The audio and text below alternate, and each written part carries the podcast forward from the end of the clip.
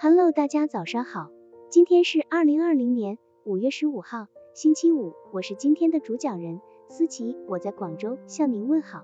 今天我们为大家分享的内容是离职原因，幽默讲述。你能否描述一下你离开以前所供职单位的原因？这类问题在面试时经常会被问及，招聘单位能从中获得很多关于你的信息，因此在回答这个问题时应该非常小心，要考虑到单位的感受，千万不要说的愤世嫉俗，众人皆浊我独清。选择像大锅饭阻碍了发挥，专业不对口，生病、结婚等，人们都是可以理解的离职原因。但是要避免把离职原因归结为别人的主观因素，让招聘单位怀疑你的个人品行和团队合作能力。比如人际关系复杂，现代企业讲求团队精神，要求所有成员都能有与别人合作的能力，你对人际关系的看法可能会被认为是心理状况不佳，处于自我封闭的心境之中，从而妨碍招聘单位对你的选择分配不公平。现在企业中实行效益薪金。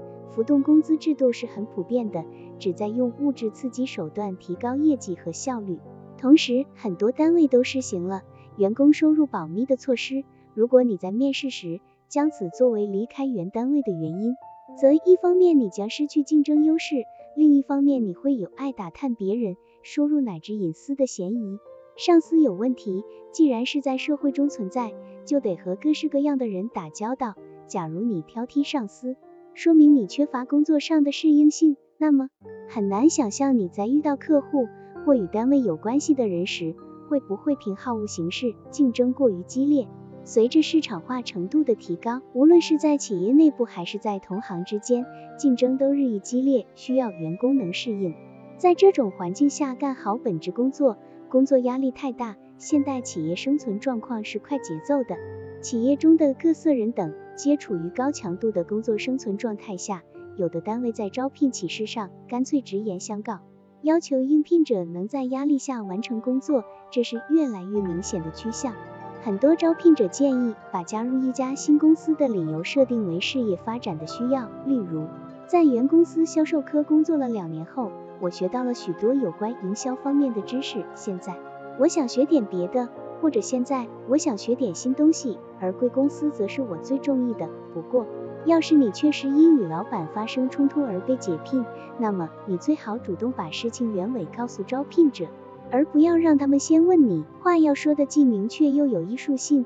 例如，在管理形式方面，我和原公司的一位新金融主管存在分歧，不过我们双方对此表示理解。因此，在面对离职原因的解释时，最高明的回答方式就是运用幽默，巧妙的将自己的优势表达成离开上个东家的原因，并进一步将自己的职业发展规划幽默的表达出来。幽默是解释离职缘由的两全其美之法。一位面试官问到一位应征秘书的求职者：“小姐，你人这么美，学历又高，举止又优雅，难道你原来的上司不喜欢你吗？”求职者微笑着说：“也许正因为美的缘故。”我才离开原来的公司，我宁愿老板是多类下人，也不希望他们请多类美人。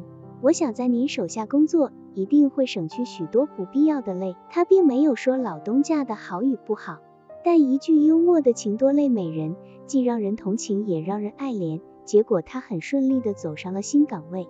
面试中对自己的前任上司，切不可妄加评论。要知道，现在招聘你的考官，可能就是你未来的上司。既然你可以在他面前说过去的上司不好，难保你今后不在其他上司面前对考官说三道四。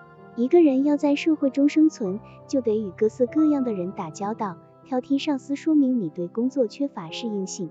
好了，以上知识就是我们今天所分享的内容。如果你也觉得文章对你有所帮助，那么请订阅本专辑，让我们偷偷的学习，一起进步吧。